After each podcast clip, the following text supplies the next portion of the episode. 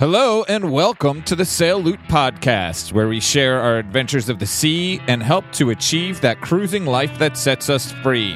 I'm Teddy J, and this is podcast episode 40 with Will and Cat from MondayNever.com. The advice that I would give to people who are similar to me, the the partner in somebody else's dream, is um, if you like being outside and you like the water, you're gonna love this. Um, to say that it was the best experience, the best decision that I've made to do this trip is to put it lightly. Well, as always, thank you so much to all of the Sail Loot listeners, readers, and ralliers. I just actually realized that it has been two months since I released a podcast. This is just a classic example of how life gets in the way sometimes. The good news is that some of what has kept me busy are my efforts to downsize and my efforts to help out fellow cruisers and make some sail loot. I sent an email to the Loot email rally on Friday a few weeks ago and mentioned that I have started renting a room in my townhouse uh, on Airbnb. It has actually been going so well that I'm thinking about moving myself up to the third floor and renting out my master bedroom via Airbnb. So, some of my time has gone into making sure that a room is turned over, is clean, it has clean sheets, there's a clean bathroom for each new Airbnb guests, and all of those fun things about renting out a room via Airbnb. In fact, when I'm done with the intro and outro of this episode, I have to clean up the room for the next guest. I'll make sure that there is a link to my Airbnb listing in the show notes if you want to check it out. I also went to Hilton Head Island and St. Simon's Island for a long weekend where I met Joe and Pat Brassfield and James Newsom. I'm helping them get a website set up and their online presence ramped up for a sailing charter business that they will be starting from Hilton Head Island in the near future called Seize the Day Sailing. Of course, I had to talk to them for a podcast interview, so you'll hear a lot more about them very soon. Of course, they also used my Bluehost link if you happen to want to set up a website of your own. Bluehost is who I use for hosting. If you want to use them, I might get a little commission if you use the sailloot.com slash Bluehost link. So, anyway, three days after I got back from Hilton Head, I was on an airplane headed to Chicago for five days of Lollapalooza for my brother's bachelor party. No, I did not save any sail loot by going to Chicago, but we sure did have an amazing time, and it was exactly what my brother wanted to do, so the trip was well worth it. I was able to get in touch with Will and Cat a few days after I returned from Chicago, and it seems like just a few days later I was selling things in a neighborhood wide garage sale for two days. Then it was back to Hilton Head in order to drive down to St. Simon's Island with Joe and Pat Brassfield and Troy in order to meet James Newsom at his boat Caliena. I was helping to move Caliena from St. Simon's Island up to Hilton Head Island so that it can be a part of their fleet and so that Joe and Pat can look after it while James isn't there at the dock. All of that, and I haven't even mentioned my work schedule yet. In the last six business days, I've helped with 13 surgeries and I've had about four 12 plus hour days, including today, actually. So it's been a busy few months, to say the least. And unfortunately, it's been tough to make the time to edit a podcast, but I am still here. And I always plan on churning out Loot podcast episodes when I can. So all I can really say is thank you for your patience. And thank you to all of you who have sent an email, left a podcast review, shared some sail loot links to help spread the loot love, sent a Facebook message, given a like here or there, and have said hello and offered encouragement. It's freaking awesome. All right, well, let's get to this interview and this episode. Uh, I I got to talk to Wes and Cat from MondayNever.com and I've pretty much followed them throughout their trip and their videos on their YouTube channel and everything else. They're such an awesome, adventurous couple and a perfect example of how to take a year off from work and sail around the Caribbean and the Bahamas for eight of those months. They're such an inspiration, And as you'll hear, it didn't really cost a whole lot of money for them to go cruising for eight months. Will and Cat are on to their next adventure, exploring on land via a motorcycle and sidecar. This episode was recorded just a week or two prior to their announcement of what their season two adventure would be. I highly suggest that you head on over to mondaynever.com and check them out. From there, or the links in the show notes that you can find over at sailloot.com slash episode 040, you can find their YouTube channel and their Patreon page where you can help support the creation of their amazing videos. I kind of just think it's time for the interview already. So I hope you enjoy my interview with Will and Cat from mondaynever.com. All right, welcome. I am pleased to have uh, Will and Cat from Monday Never on the line with me today. Uh, thank you guys for joining me on this uh, Sunday afternoon, evening. Thanks for having us, Teddy. Glad to be here. Yeah, yeah. really looking forward to our conversation. Uh, awesome. I am looking forward to our conversation as well. Uh, I have been watching all of your YouTube videos as you guys have uh, gone around the Caribbean and everything else. And. Um, I got to listen to you guys on Steve and Brandy's podcast, The Sailing Road, and um, I've actually met Steve as well. That was back when you guys were like sitting, I believe, in Nanny Cay on the side of the street, trying to find the best Wi-Fi access you pro- you possibly could in order to uh, in order to have a conversation with them. Is that correct? Yeah, and it's funny that you mention it because about five minutes ago, as we were sitting down to talk with you, I commented that, boy, it's nice to be in a place with good Wi-Fi and no background noise, unlike when we were doing the interview with Stephen Brandy in Nanny Cay's parking lot. um, okay, there there there are good things and bad things to all of that, I think. But uh, um, so, where are you guys right now? We are sitting in Philadelphia in my parents' house, in the house that I grew up in, and taking a couple of days off, which is actually our first time taking a break in about a year. So it feels pretty good. Nice, nice. You have a comfortable place to stay, some air conditioning. Yeah, air conditioning, like toilets that flush, showers. It's the height of luxury over here. Right, right. Don't let anyone tell you being homeless and unemployed is a bad thing. no, yeah, yeah. No, I kind of want to be homeless and unemployed.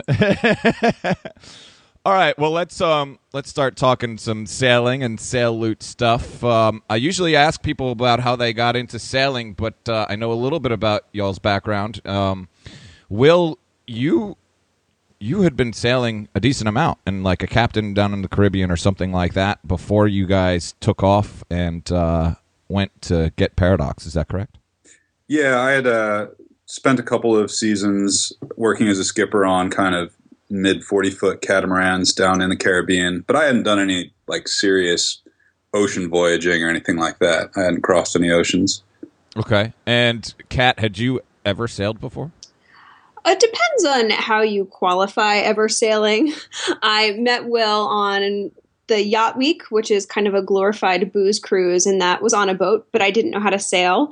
And then once we moved out to San Francisco, we sailed a bit out in the bay. So I had a little bit of sailing experience before we bought the boat. Gotcha. So you guys were in San Francisco before you left. That's right. Yeah, and Will, you were you were the captain on that uh, Yacht Week boat. Is that correct?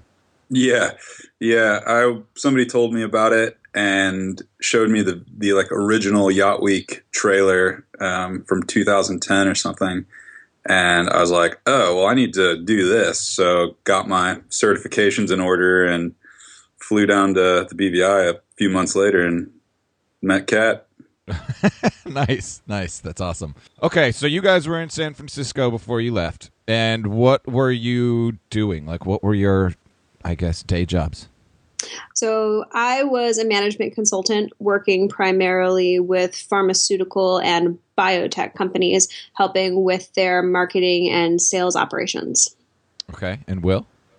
I worked for a mapping company. Um, right. They called me an operations engineer. I'm not really an engineer, but we were doing mapping in relation to self-driving cars. Okay, awesome. Um, so you got so you, like you guys met down in the Caribbean, and then you you were both li- actually living in San Francisco at the time, or Will, were you down there? In I'm I'm a little bit confused about all that. because it's confusing. Okay. Yeah, I was in grad school, and when I would work as a skipper, it was purely. I mean, I'd make a little bit of money, but it was just recreational. Like in summers between semesters or spring breaks, I would go down to the Caribbean and work. But I was in grad school in North Carolina when I met Cat, and she was in business school in New York City. Okay. And so you guys then got together and decided to move to San Francisco, or both got jobs in San Francisco. How did that work out? Yeah, sort of around about a roundabout couple years before that happened of long distance dating, but eventually we decided, okay, yeah, let's go for it. I went to San Francisco and or the West Coast, and then she went to San Francisco, and we moved in together sometime thereafter. Cool.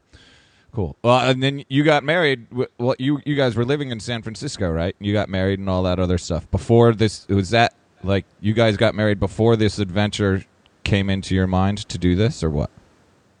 Well, this adventure had sort of been on the table from basically the minute I started dating Will. It was a big dream of his. So we had been thinking about it and actually starting to save for the trip before we were engaged.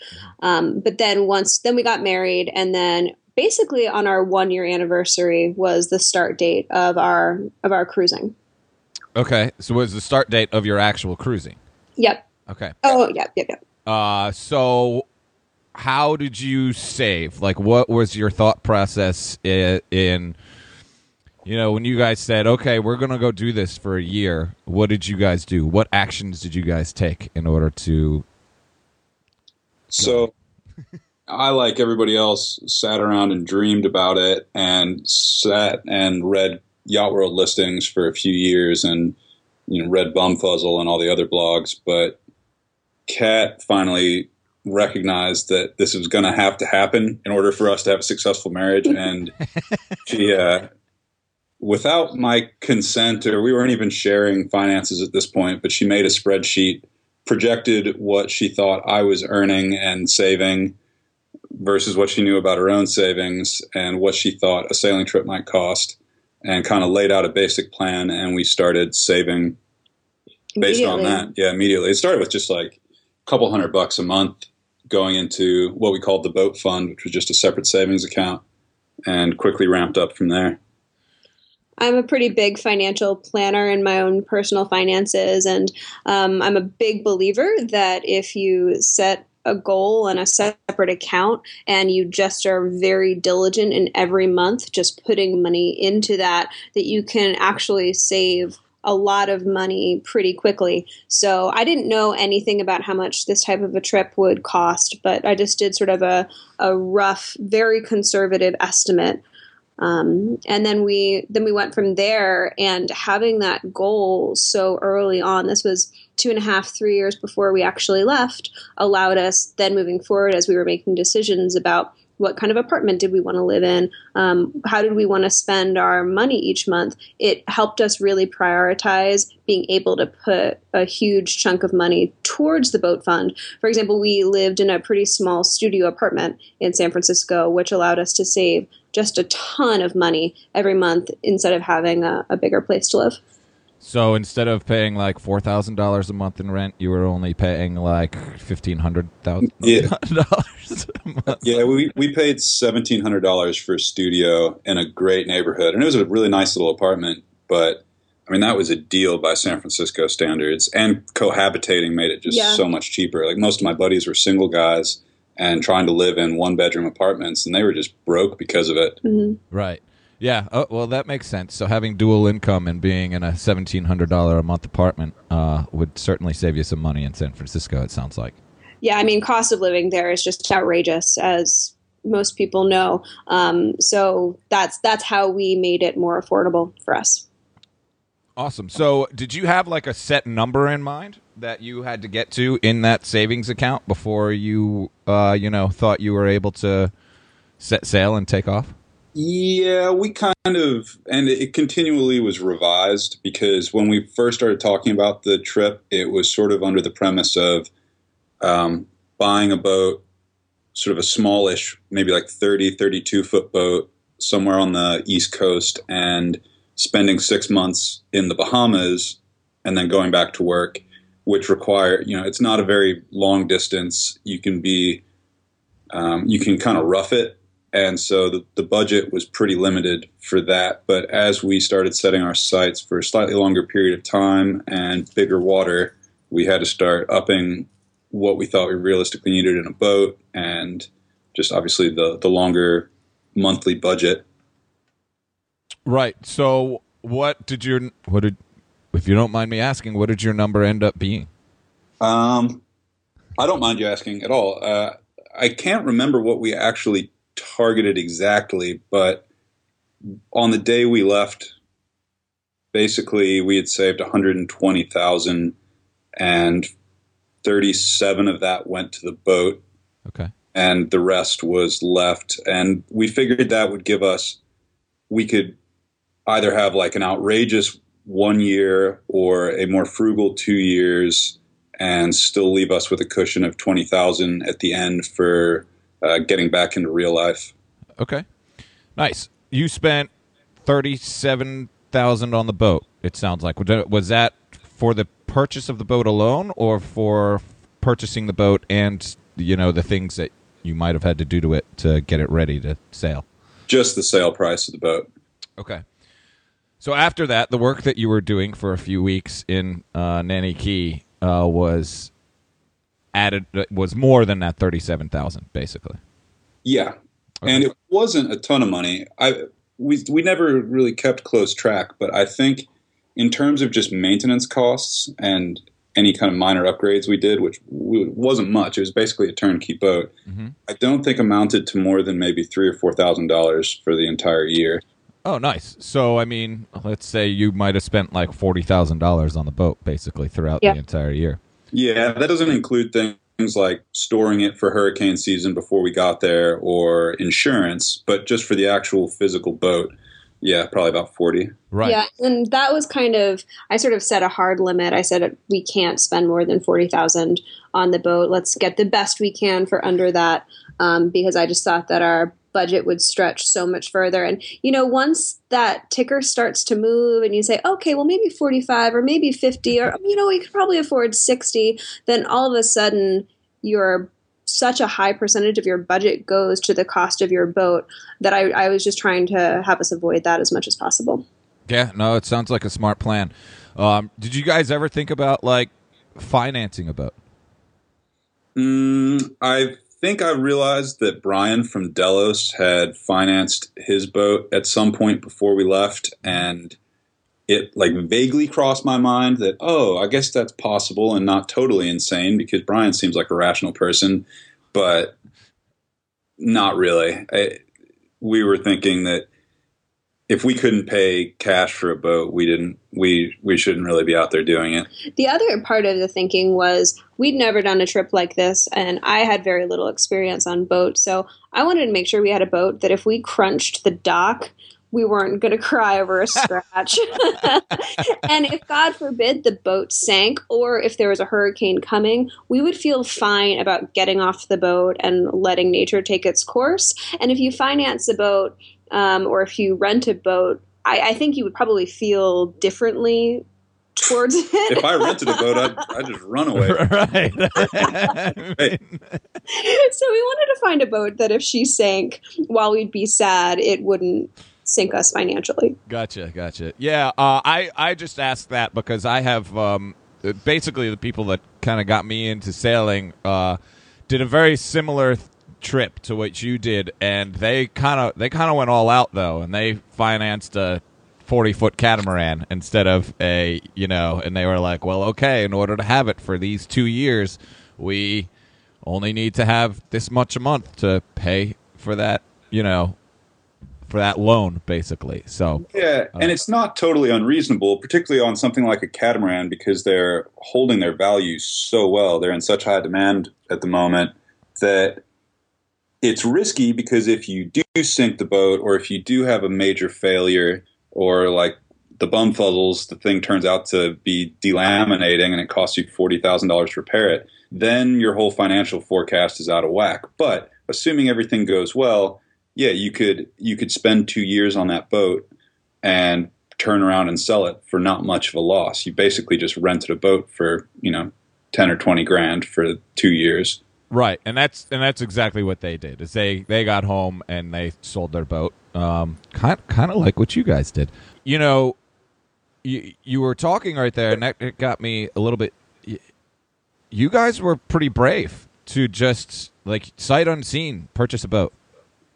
Yeah, I mean, we never sight unseen is that's how we describe it to people because it raises eyebrows and it's kind of fun for shock value, but it's not really a fair description. We never saw it with our own eyes, but we really did our due diligence on the boat. I had a great broker, Chris Simpson at BVI Yacht Sales, who really worked on my behalf. He was, despite us only looking at forty thousand dollar boats, he treated us like we were buying a half million dollar boat.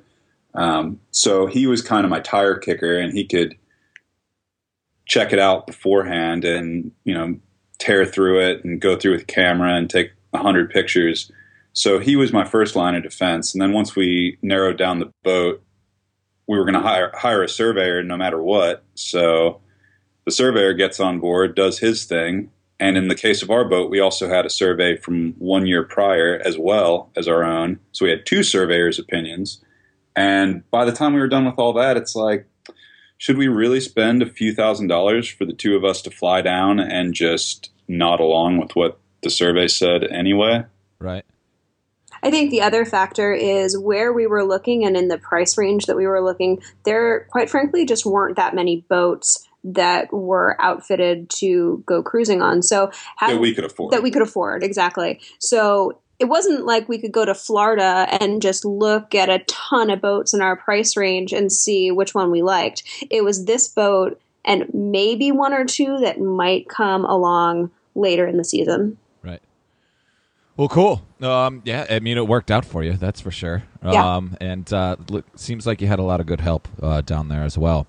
Um, so, talk to me a little bit about having uh, and because this is kind of the situation that I'm in at the moment, uh, and I and I want a little bit of uh, your advice.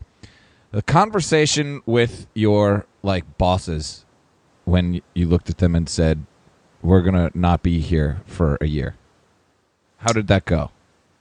Uh, so okay, we I think we closed on our the sale of our boat on like June 30th of 2015, and the next like next Monday we each talked to our companies.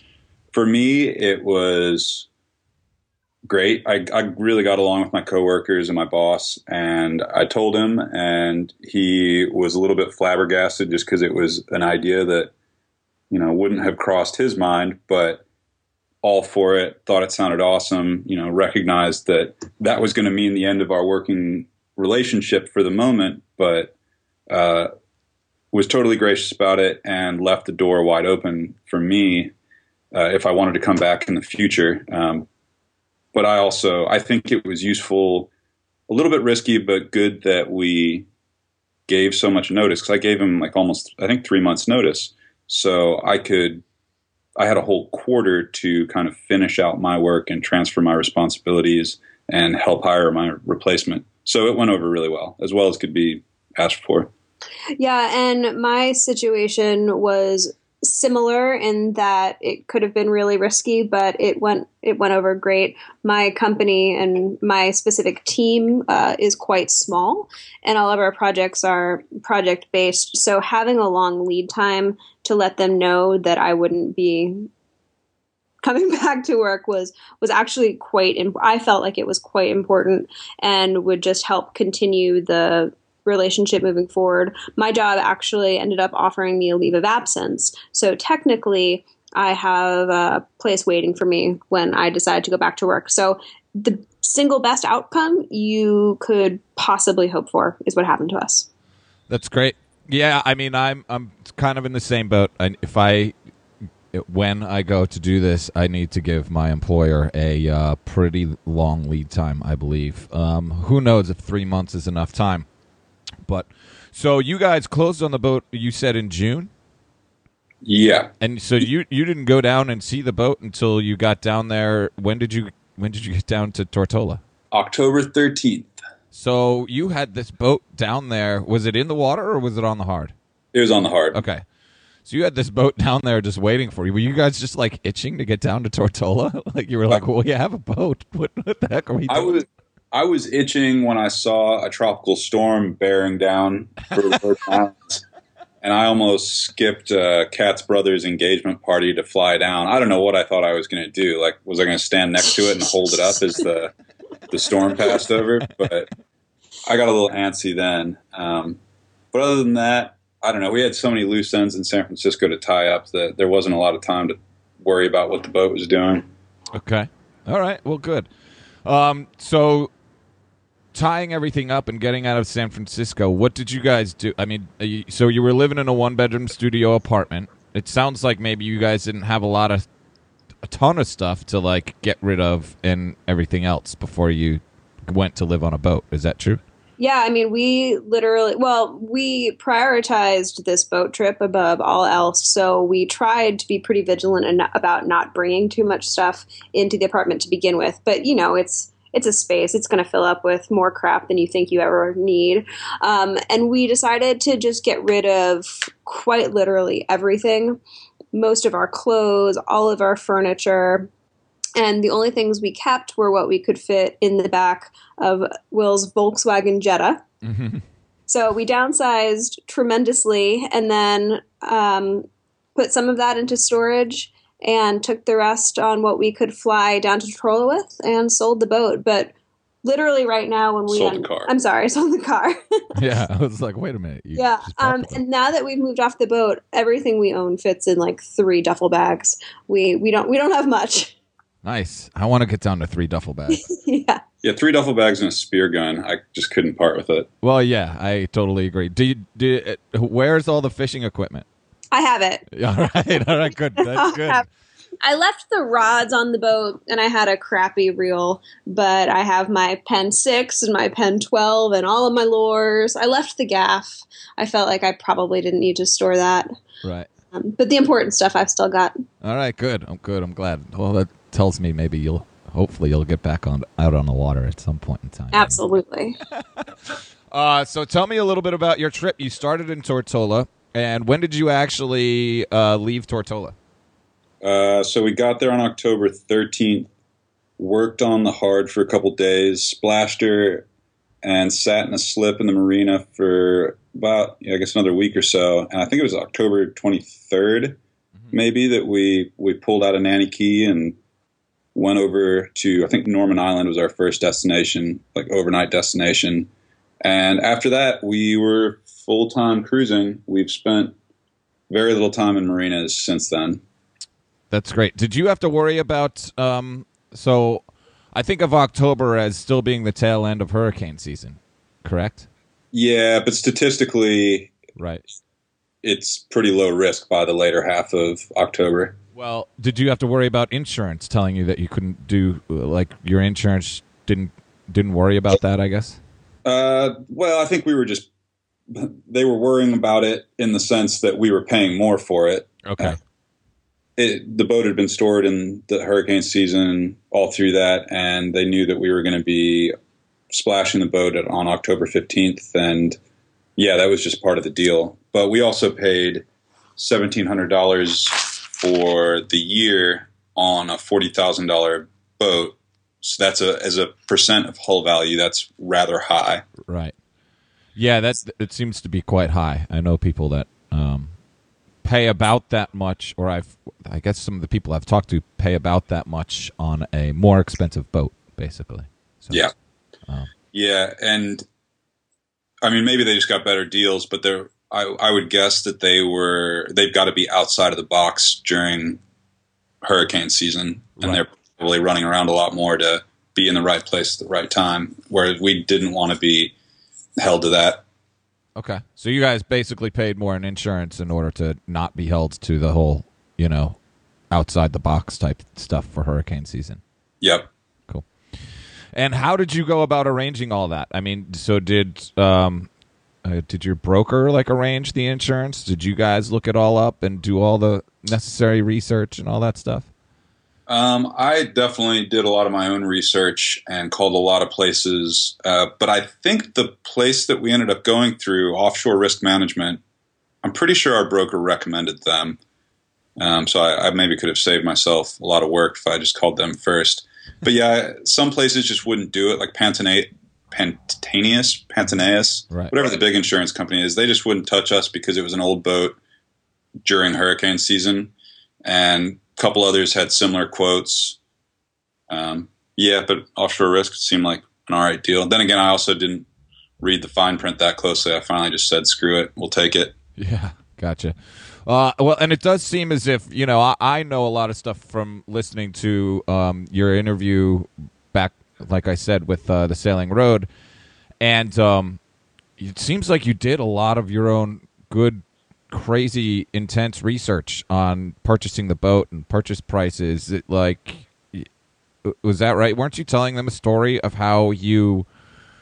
would search for all the same similar boats that were being sold uh, in like or or your broker had a list of them and you were checking out the prices of what they sold at everywhere else and all that other stuff is that correct yeah i basically just wanted to have a sense of if we bought a boat in the virgin islands or somewhere in the caribbean and brought it back to the east coast um, what was that going to look like and so I made a spreadsheet and started looking at. I, I, picked, I think, Beneteau 393s because there's a ton of them around, just to use as a benchmark boat. Mm-hmm. And I would compare the price and time on market in Tortola versus the same thing on the East Coast to get a sense for um, how much more or less do they sell for on the East Coast and how long do they stay on the market, that kind of thing. And it was easier to use something like a Beneteau just because there's lots of them, whereas most manufacturers, there's very few on the market at any given time, particularly in the case of the boat we ended up buying. And then also, you know, when you get close to the buying stage, uh, definitely have your broker run you a list on soldboats.com, which is basically the back end of Yacht World. So Yacht World shows you the asking price, but it doesn't show you how long the listing's been there, like when it was first put up, and it doesn't show you what a boat has actually sold for, whereas soldboats.com has all that information. Every time a broker sells a boat, they've got to input that information in. So it's a really useful set of data. So it sounds like it could behoove somebody like myself to definitely have a broker that can have access to soldboats.com basically when I'm searching to buy a boat. Oh yeah, I don't see a lot of downside to having a buyer's broker. I think it's a really good thing. That commission isn't coming out of your pocket anyway. The seller's going to pay that. He's paying 10% no matter what, so you might as well take advantage of it. Um, the only downside to having a broker is that it just slows the process down a little bit, but depending on your perspective, that might be a good thing. Right. Uh, but it just means that, you know, when you make an offer, it's got to go through your broker to their broker to the seller, and the response travels back the opposite way. So it's a it's a more it's a slower process than like just you and the seller going back and forth like over the phone and coming to a deal pretty much immediately. Gotcha. Well, cool. Sounds like some useful information for myself. Um, all right. So, where did you go from Norman? How long did you stay at, at Norman and in the BVI? Uh, we cruised around the British and U.S. Virgin Islands for I think three. Yeah, it was nearly a month, just kind of feeling out the boat and fixing things as we went. And it was it kind of felt like uh, we were on home turf there, so it was all pretty safe. I mean, the Virgin Islands is incredibly easy sailing, and uh, after that, we went to St. Martin because we had booked some flights out of there to go to Cat's brother's wedding. So we knew we had to be there in early December. So we picked a weather window across the Anegada Passage, which was super easy, unlike what most people say. We just had good weather and ended up getting stuck in St. Martin for a month after that, which we did not intend to do. Why did you get stuck in St. Martin? So, well, we had my brother's wedding yeah. was in on December 12th and my mom said she would kill me if I if I missed my flight. So, we got there early just to make sure that um, we'd have plenty of time. But then when we got back, the Christmas winds mm-hmm. hit. And the Christmas winds are a phenomenon where the wind picks up like crazy right around Christmas time and it just made going anywhere um, unsafe so we weren't actually able to. Well, we also had guests too, and I Cat and I probably with some trepidation would have gone sailing and kept moving, but 30 plus knots of wind with non sailors just wasn't going to happen. So we found ourselves sitting there until January 1st, basically. We, we made the run to St. Bart's a few times, but not anywhere far afield. Yeah. Yeah. 30 plus knots of wind is, uh, yeah, for, for it sounds about right. You might have gone with some trepidation, but other than that, it was probably smarter for you to, uh, sit, wait it out, basically. So, yeah, and we still weren't totally confident with the boat at that point. We were still learning her. Yeah. Well, and how like how was your learning curve, Cat? You know, I was pretty nervous about it. I I'd spent up to a week at a time on a boat, but no longer than that. And so I just didn't know what to expect. You know, how would I like living in such a small quarters with Will all the time? Um, what would sailing be like? And it was shockingly easy. It was all really, really smooth. Um, we, I think both of us, but me particularly, really took to both sailing and the lifestyle right away. And our boat is is easy to sail. She's pretty forgiving, so she was a good learning vessel for me. Right. And now I feel totally competent. I can single hand the boat, um, no problem. So I think it. I think it went pretty smoothly. I don't have much to compare it to. Right. but well, I mean, I mean, you made it. yeah, You know? I No, made no, it and I loved it. right. Um, I, I was a little worried that I was going to be bored Mhm. um, because there's only so much time you can, you know, sit on a beach. What what was I going to do? And that was never a problem. As you can probably tell from the videos, I became obsessed with fishing, and um, there's just so much to occupy your time all the time that that was never a factor. Right. Yeah. Well, I mean, I would think that like making the videos and putting them together in the first place would occupy some of your time rather. A lot, a lot of time. Yeah, I think I'm at about 30 hours of video. I'm trying to make it shorter, but it's it. They take a while. Yeah, yeah, they take they take a long time. I mean, I I know how much it takes to put a podcast together sometimes and put everything out there that I want out there for a podcast. Now, putting it to video uh seems like it would be it would take some time as well. Seems like you managed that time wisely though. What did you what did you love about it? What was your favorite thing or your least favorite thing or both? About living on the boat and Yeah, yeah, what my favorite thing was there were I mean there were a couple uh, being able to be outside all day every day being super active without trying to you know just getting in and out of the water all of the free diving we were doing um, getting to spend the time together I don't know when else we would be able to have that which it was awesome and then of course the fishing was just uh, a huge highlight for me when The- oh, go ahead. no sorry go ahead No, Uh, when when did you get into fishing? It wasn't until we hit Grenada, actually. We had a couple of hand lines, but um, I got this book, the something called like the Cruiser's Guide to Fishing, um, and that taught me everything. And I bought some reels and rods and lure secondhand from the Cruiser's Net down there in Grenada, and that sort of kick started me into actually knowing what I was doing. Gotcha. But you were able to stay occupied before you got to Grenada as well. Oh yeah, absolutely. Um, we were just in the water all the time and working on our free diving, which was great, and spearfishing and you know killing lionfish was was one of my greatest pleasures. Yes. Thank you. Kill all the lionfish. Yeah. Did you eat any of them? yeah, they're Nice. delicious. Yeah, they are delicious. I yes, they are absolutely delicious. Um well, cool. So it seems like it worked out for you. What what what were some of your least favorite things about being on the boat? The head.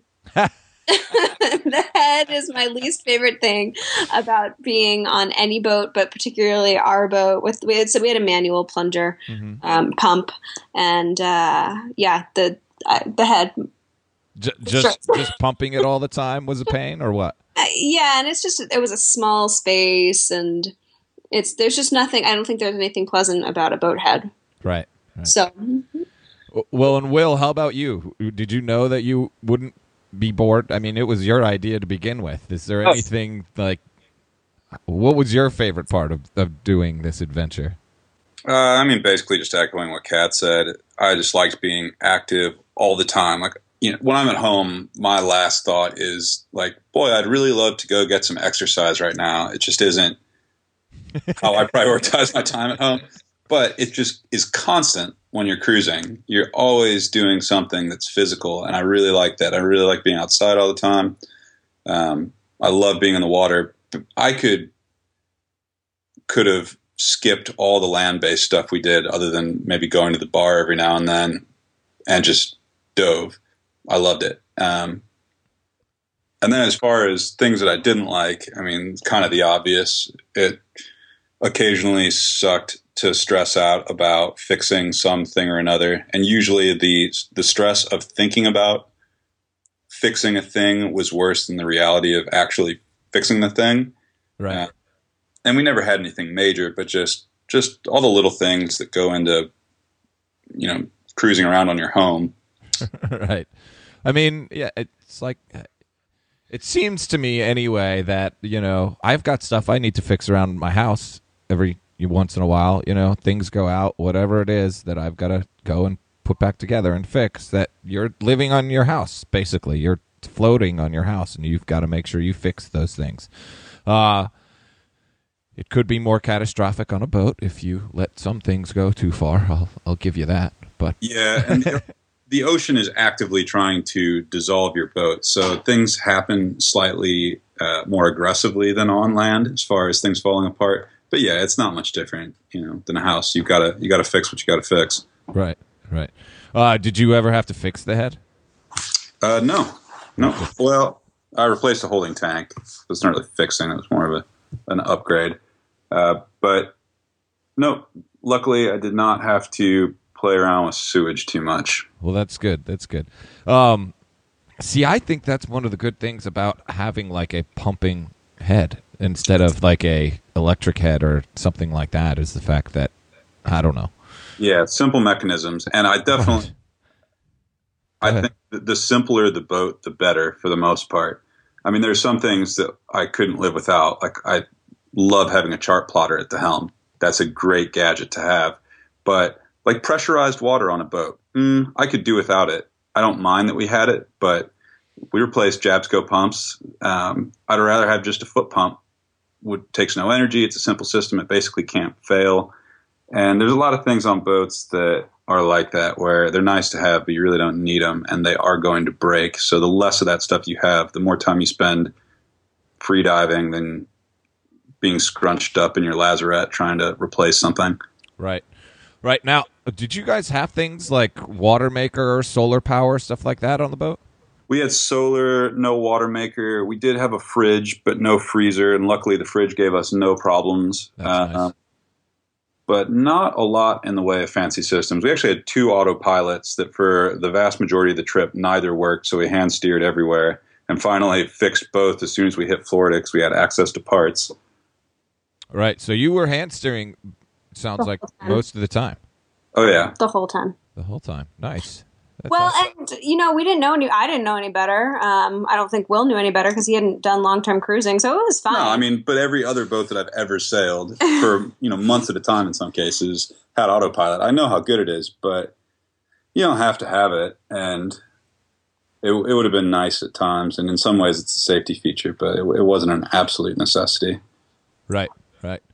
Well, cool. All right. So, when did you leave? When did you end up leaving St. Martin to get back to your trip? January first, and after that, we we knew that we wanted to get down to Grenada, and at that point, we'd reevaluate where we were going to go. Um, so uh, we moved pretty quickly south after that, and had great weather most of the way down, like strong winds, strong winter Caribbean trade winds, but for the most part, you know, nothing surprising and uh, we got to Grenada, I think in maybe mid March. Okay. Or even late February. I think it was late February. It was late February. Did you hit all of the other islands on the way down? Basically every single one of them. I, yeah. We didn't go to Barbados because it's kind of out of the way, but I think we went pretty much everywhere in between. What was your favorite? Who knows? That's a loaded question. That's so so different. Like Saint Martin has the French side of Saint Martin has the best food of any of the islands, um, and like nightlife culture Dominica is amazing. It's mountainous, lush rainforest with fruit just hanging on the trees. Um, I like the French islands because I can pretend that I'm French with the 17 words that I know. yeah, I mean, some of the best diving was like the Cousteau Park in Guadeloupe was amazing. Um, Carriacou had really good diving. It, it just depends on you know what aspect you're after. Right. So a, uh, a, little bit, little something different on every single island. What's really neat is that every island is so different. Um, so as you're approaching, some look pastoral, some are very volcanic, some are lush rainforest, and it's it's really neat to have that variety. You know, uh, Steve and Brandy were talking a little bit about how you guys kind of liked to get up and move every so often. Like you didn't like to get stuck in one certain spot. Why is that? Well, after our experience being stuck in St. Martin for a month, we were, uh, I think that kind of resonated for the rest of the trip. And anytime we spent more than a couple days in an anchorage, we were extremely ready to go, even if we'd initially planned to stay longer. Uh, why why were you extremely ready to go? Uh, I don't know, because we were we were out traveling, and the goal was to travel, and we knew that we were on a timeline. We weren't doing it indefinitely, so just kind of on to the next thing. And you get every time you show up somewhere new, you get that little buzz of excitement, and I I certainly found myself always chasing that. It's great to sail up to a new island and check out a new anchorage see what's on shore, see what's going on. But the other the other part of it is that when you're on a boat, you're chained to it. Like you can't go very far and get away from it for very long. So really, and you don't have a car with you, mm-hmm. so you end up just seeing the the small area around your immediate anchorage for the most part. So it doesn't take long to exhaust that area, and then you might as well move on to the next anchorage and see what's going on around that one. Gotcha. Uh, did you guys, um, with with the budget that you had, did you guys not do anything? As in, were there any tours or anything that you didn't do because of the fact that you said, well, maybe that's not in our, you know, did you not rent a car somewhere? Did you not, uh, whatever? No, we spent pretty freely in that regard. We kind of fell into the idea of, all right, we're actually probably going to this is going to be a one year trip, so we're not going to worry about our budget too much. Mm-hmm. And uh, I, I, don't really recall anything that we didn't do because of budget concerns. I mean, we were budget conscious when we were in Dominica, for example there all the guidebooks and everything you read lists wonderful hikes and tours but you they strongly recommend you do them with the tour guide. And we said ah let's just rent a car for two days and explore the island and figure it out. Well that was after going on a tour that totally sucked and spending a hundred dollars to have a guide take us a mile up a creek that's true. on a panga. And so after that it was like i mean a little bit maybe we'll save our money and do some of this ourselves but also maybe we'll do just as well or better to do it ourselves. But we didn't. the island is actually very hard to navigate, and we set out to find 15 waterfalls, and we found one.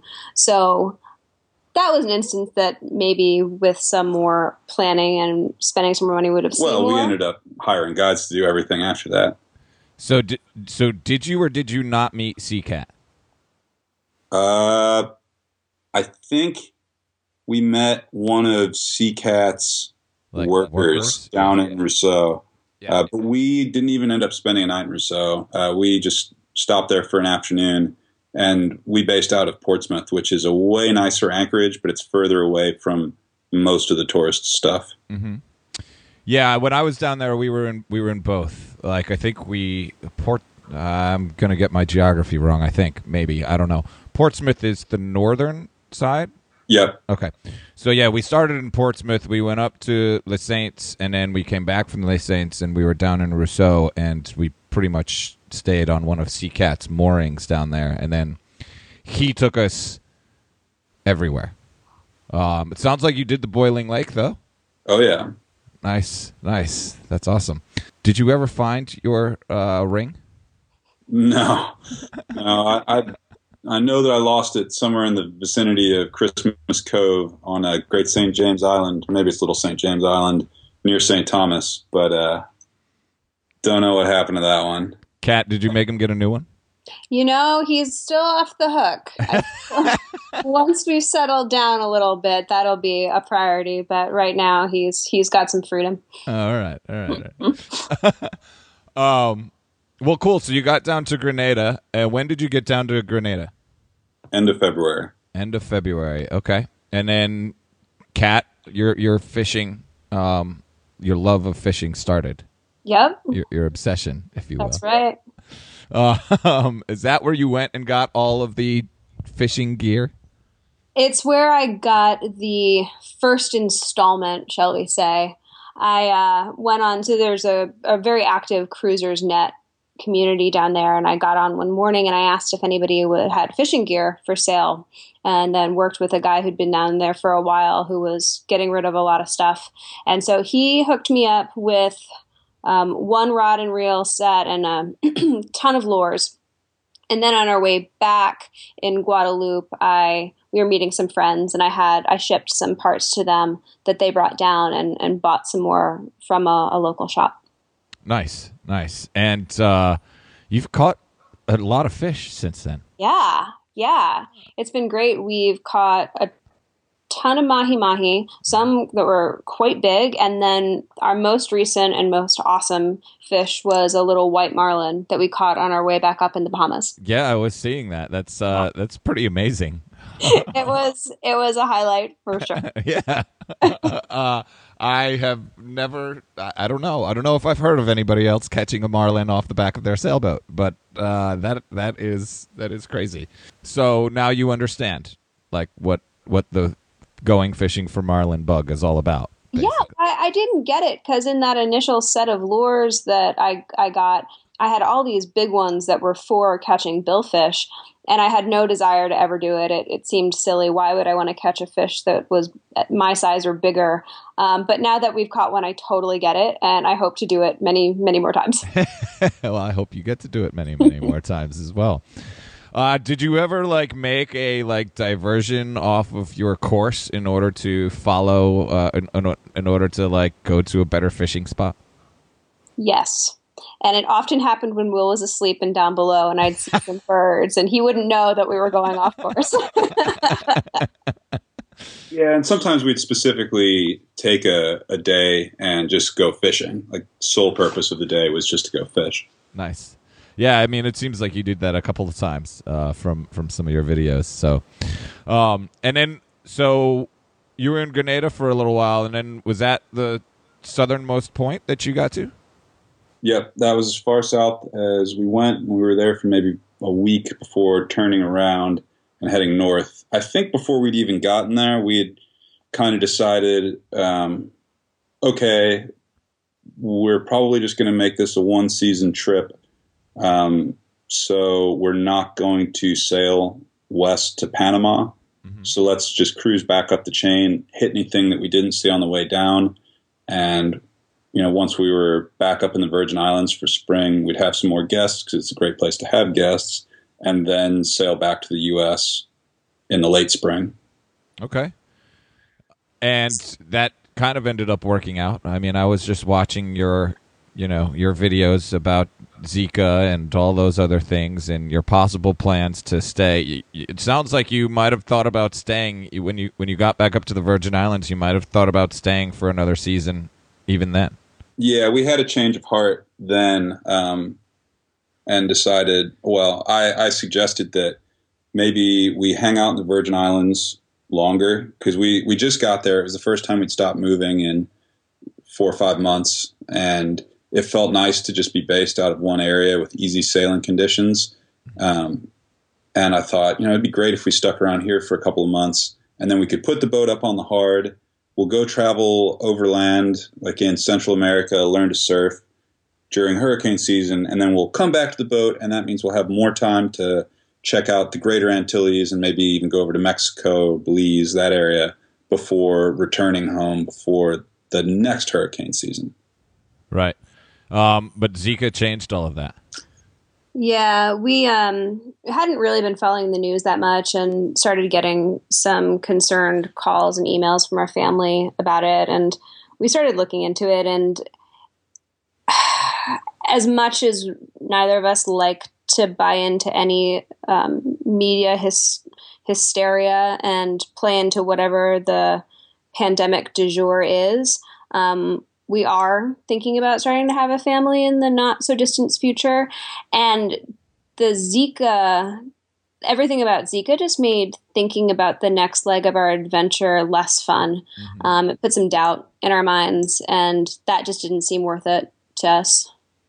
Right. You guys, you guys, I, th- I think we're similar in our mindsets of like, yeah, all right, there's going to be some some other disease out there that comes out from somewhere, and you know, everybody's gonna worry about it. But at the same time, the stuff that's coming out about Zika and the unknown stuff about Zika, and then the stuff we are finding out about Zika makes things a little bit scary, especially for people in your uh, situation. Um, I'm not in that situation at the moment, but you know, if you guys are thinking about starting to have a family sometime in the not so distant future, it sounds like uh, you might be worried about Zika a little bit more than some other folks. So yeah, it was something that we at least had to factor in. And then we hadn't even made a firm decision about that when we were. So we got back to the Virgin Islands in early April, had a bunch of guests on board, and then made that decision to stay for second season. And, but by the time it was early May, we were just bored and getting kind of depressed hanging out in the Virgin Islands. Like we were moving constantly and going to a new island every day but still, it's a small area. We know it really well. It's nothing new, even as beautiful and fun as it is. And so we are just getting kind of antsy. Anyway, we decided, well, we're gonna let's go go sail over to the Spanish Virgin Islands and check them out.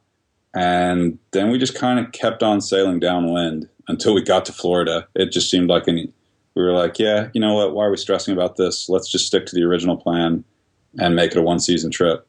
Right. Did you guys love uh, San Juan and Puerto Rico and the or the Spanish Virgin Islands and Puerto Rico and everything? Yeah, it was great. Uh, we only we didn't go to Vieques, we, but we hung out in Culebra for a few days, and it's really cool because it's not nearly as developed and touristy as the rest of the Virgin Islands, and obviously it's got kind of a Spanish flavor, and so that was great. And then San Juan was the certainly the biggest highlight as far as cities go on the whole trip. Yeah. What did you like about it? It's beautiful. It reminded us a little bit of San Francisco in the Caribbean. It's very old architecture. Um, every building is different color than the next. There's a great food and beverage scene there. Um, there's just a lot going on, and we had a cool Airbnb right in the heart of Old San Juan, so we could just get lost and it just sort of felt like living in a, a really fun, um, visually stimulating city again. Nice, nice. How long did you stay in the Airbnb? We had rented it out for two nights, and then we liked it so much we stayed a third. Okay, cool. Uh, and was that the host? Like, I, I just kind of watched that video where you guys were about to go out partying with your friends. Who Let it that? breeze. Let it breeze. That's right. Yeah, Robin Crystal. Robin Crystal, correct. Was that the host that was taking you out? No, he was somebody who had been following our videos. And um, when we posted that we were in Old San Juan on Facebook, he sent us a message and said he'd love to, to show us around. So he was a local guy who took us out on one of the most wild, fun nights we had. Yeah, well, that I mean, that that's just super cool that like you guys doing the videos and connecting that way and having the having the website and the blog and all that stuff like gets people connecting with you guys when they hear where you're, you know, someplace else and all that other stuff. So, um, I just think that's awesome. That that's the yeah. way that that's the way you you guys like met up with this with this uh with this guy in Old San Juan. What was his name? Sergio. Sergio. That's right. What is it? I should say what is his name. and since then, we've gotten contacted a lot by other people, and it's been definitely a highlight to get to meet people in other places that we travel. Yeah, that's uh, that sounds that sounds pretty cool. And so from there, you went up to the Bahamas. You spent a little bit of time in the Bahamas before making it over to Florida, correct?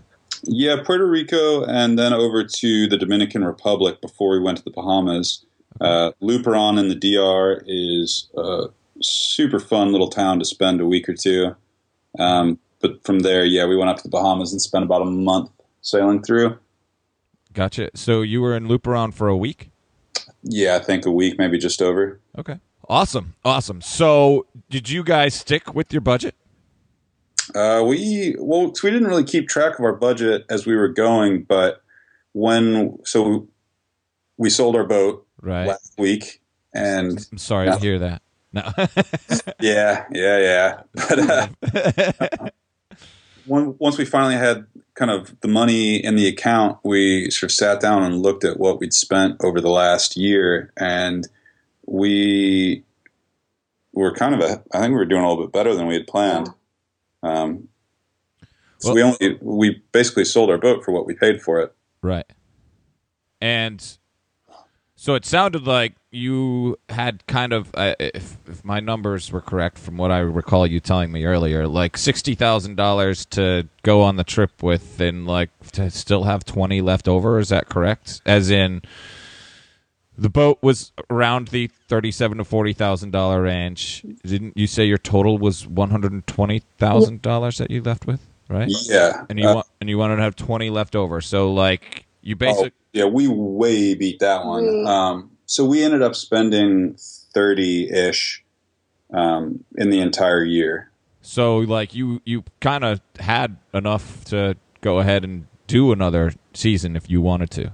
Oh yeah. and that's um, we've been kind of hinting at what we're going to be doing next. We're not we're, we've got some money burning a hole in our pocket, so we're gonna, we're going to keep traveling. But So you're not going back to work. Not yet. yet. all right, all right, all I should also note in our numbers that we're paying thousand dollars a month in student loans. So Oh, really? So that was even with yes, with your thousand dollars a month. So is that both like as in total for both of you? You're paying a thousand dollars a month in student loans. uh-huh, Yes. that's right. Okay, that's that. I mean, that's great. I mean, that that tells me that you know thirty thousand dollars for less than a year for a year less than a year uh for about a year.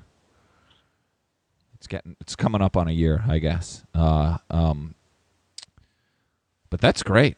I mean, that's that's like not expensive at all, basically. No. And it sounds like you were saying like you guys didn't not do things that you wanted to do. no, we didn't even really budget. We just sort of did what we wanted. Yeah, I mean, what we like to say is the lifestyle that you have at home is probably the lifestyle you're going to have on a boat. So we like to go out to eat and to drink. Granted, our tastes are usually a pizza, so we're not going out to super fancy restaurants. Um, but that was really important to us when we were on the boat too.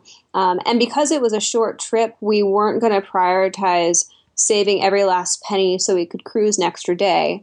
Um, so we had a freer um, perspective on how on how we budgeted, and yet it still was cheaper to, than living in San Francisco for ten I- days would have been. no, no, you mean San Francisco's expensive? Um, yeah, no, that that sound that sounds great. So it sounds like you have a decent, like, especially now that you sold in you sold Paradox for like Thirty six. thirty six, correct? Yep. Um, how was that emotionally? How, how was how was selling Paradox for you guys? Oh man, I mean, I was crying like as soon as we hit the Bahamas, thinking about ending this trip. So um, I was a little bit emotional, and then when we sold the boat, I was a lot emotional.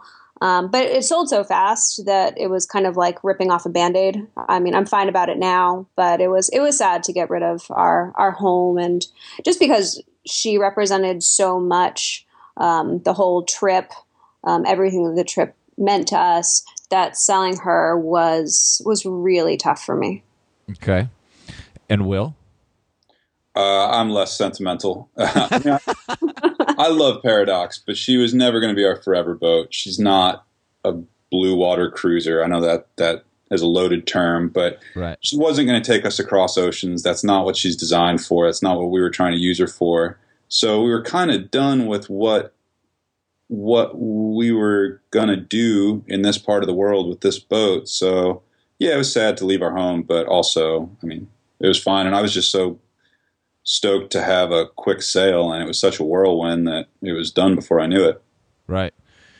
Uh, so you're saying you're gonna do some blue water cruising at some point in time? Is that what I heard you just say, Will? Yeah, not we don't have enough money this time around. You you know our finances. Right. Right. It's not enough to to go and buy another you know more serious boat and head off into the wild blue for three years. But that'll that's going to happen for sure. I think we'll probably at least attempt a, a circumnavigation at some point. Maybe once we have some kids. Yeah, I would love to go around the world in uh, a, in a catamaran with a gaggle of kids. I think that would just be fantastic. But that, I mean, thinking about planning financially for a trip like that is um, just a whole different ballgame. Um, but maybe we'll pick your brains on financing and see if, if that could work. yeah, we'll see. I, I don't know. I, am uh, hey, this is why I do this is to try and ask people about all the different options that are out there. Uh, so so we'll see we'll see what happens. But um, uh, well, yeah, that's good. I'm I'm glad you guys are thinking about doing a circumnavigation at some point in time. A gaggle of kids. That that's also I mean, adventurous of you. that means two, Teddy. It's not going to be What's that? That's gonna that, that means two kids. Okay, not, all right, not like six to ten. No. no. oh well, good. Uh, well, I'm just I'm just trying to pick your brains and see where you guys are at. Uh, but it seems like you guys are doing a little bit of traveling now as well, right? So you sold Paradox last week.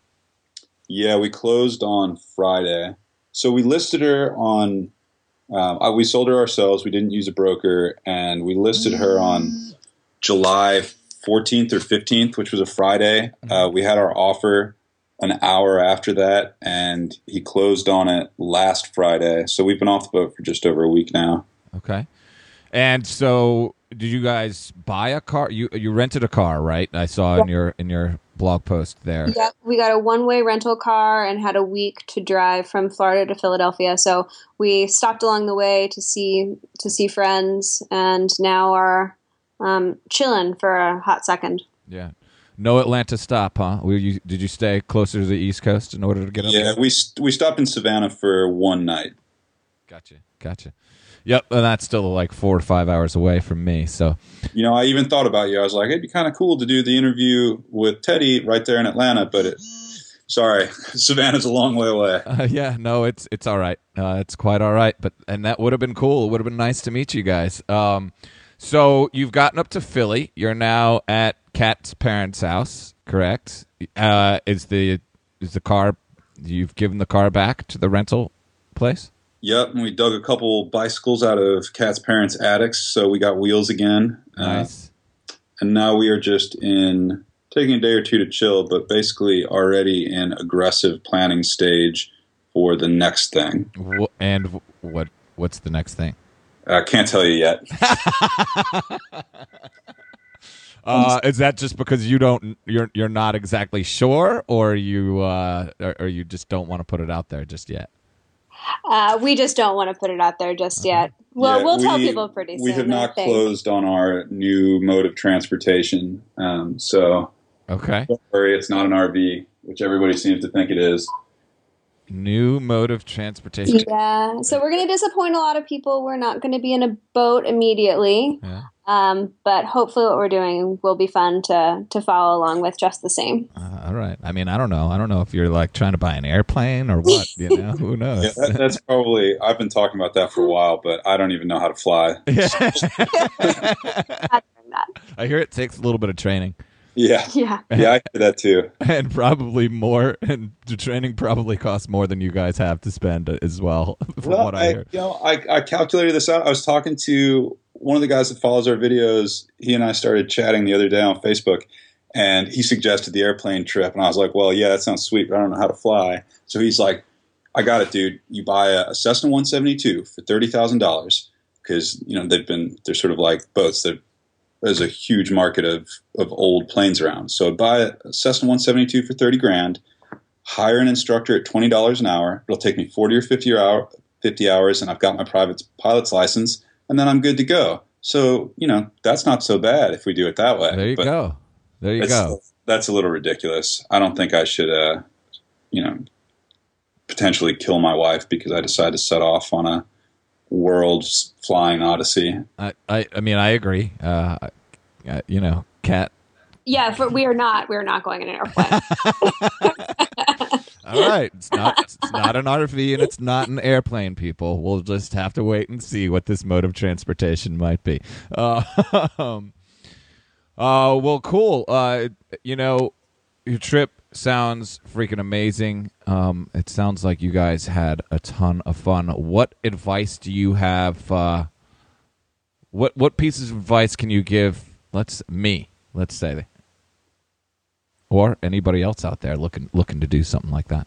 Yeah, um, I don't know what advice I can give you. It seems like you're pretty prepared, but the advice that I would give to people who are similar to me, the the partner in somebody else's dream is um, if you like being outside and you like the water, you're gonna love this. Um, to say that it was the best experience, the best decision that I've made to do this trip is to put it lightly.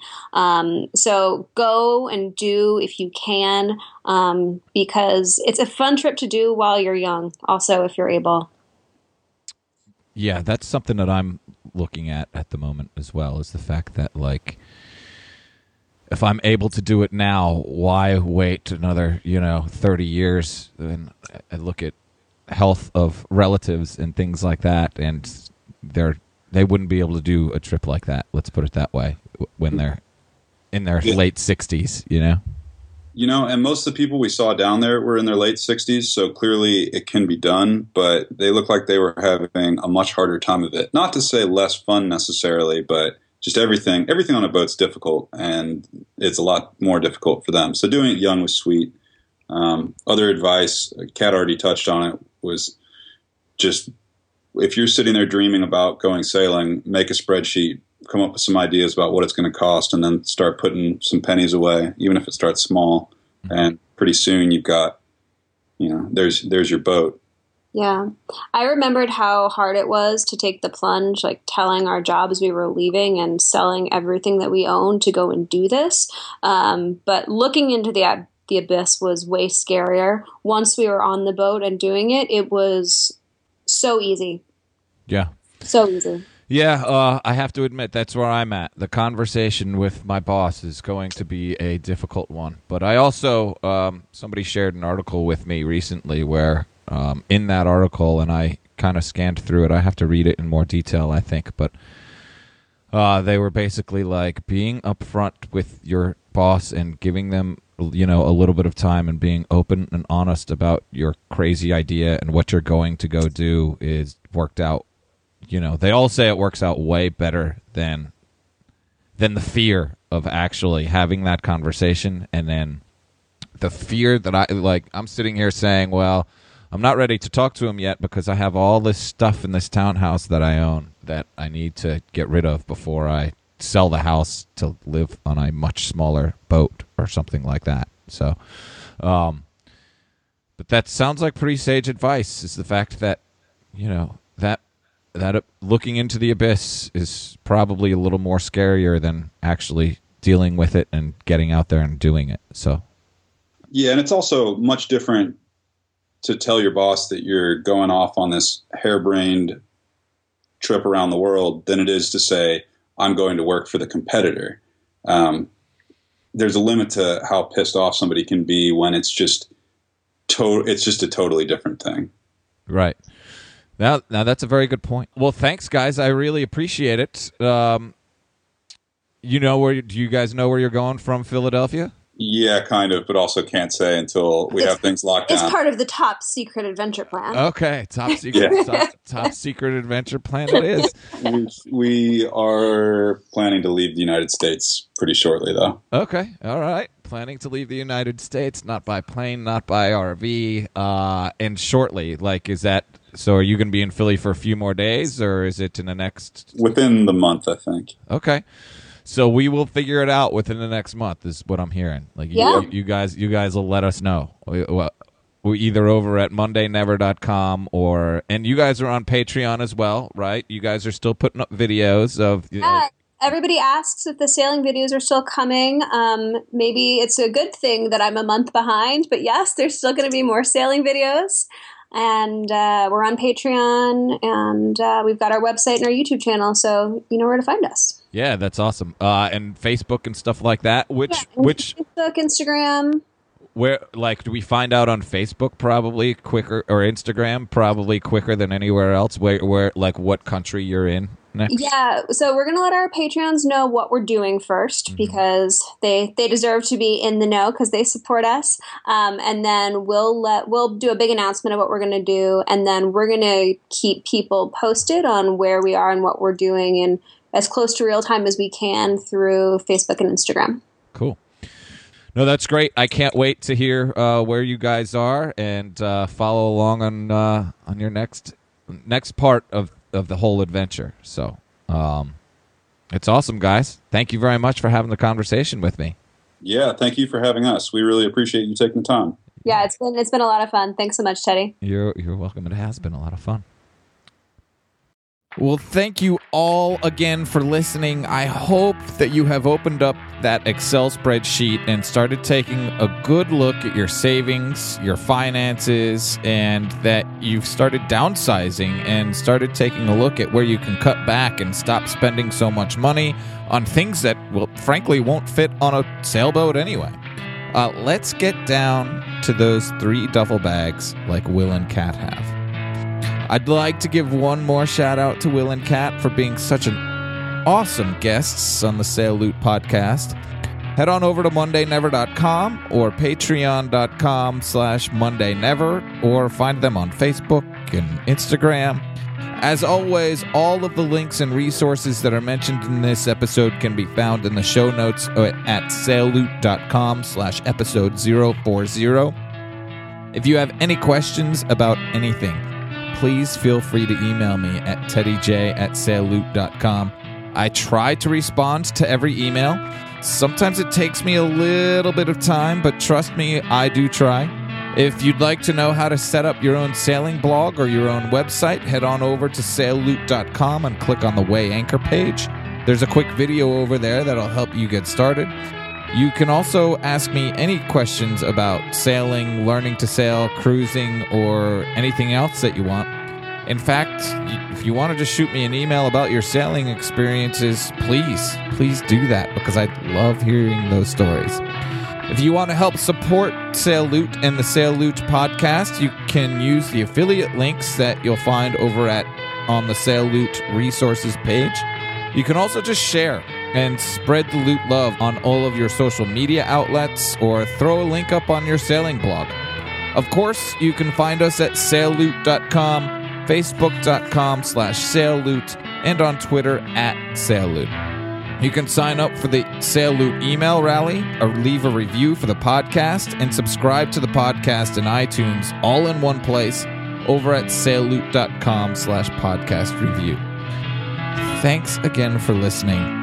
I hope that I, all of you can find a way to find your sail loot to live a life rich in experiences. I hope to meet all of you out on the water, fair winds, and following seas. And peace and love.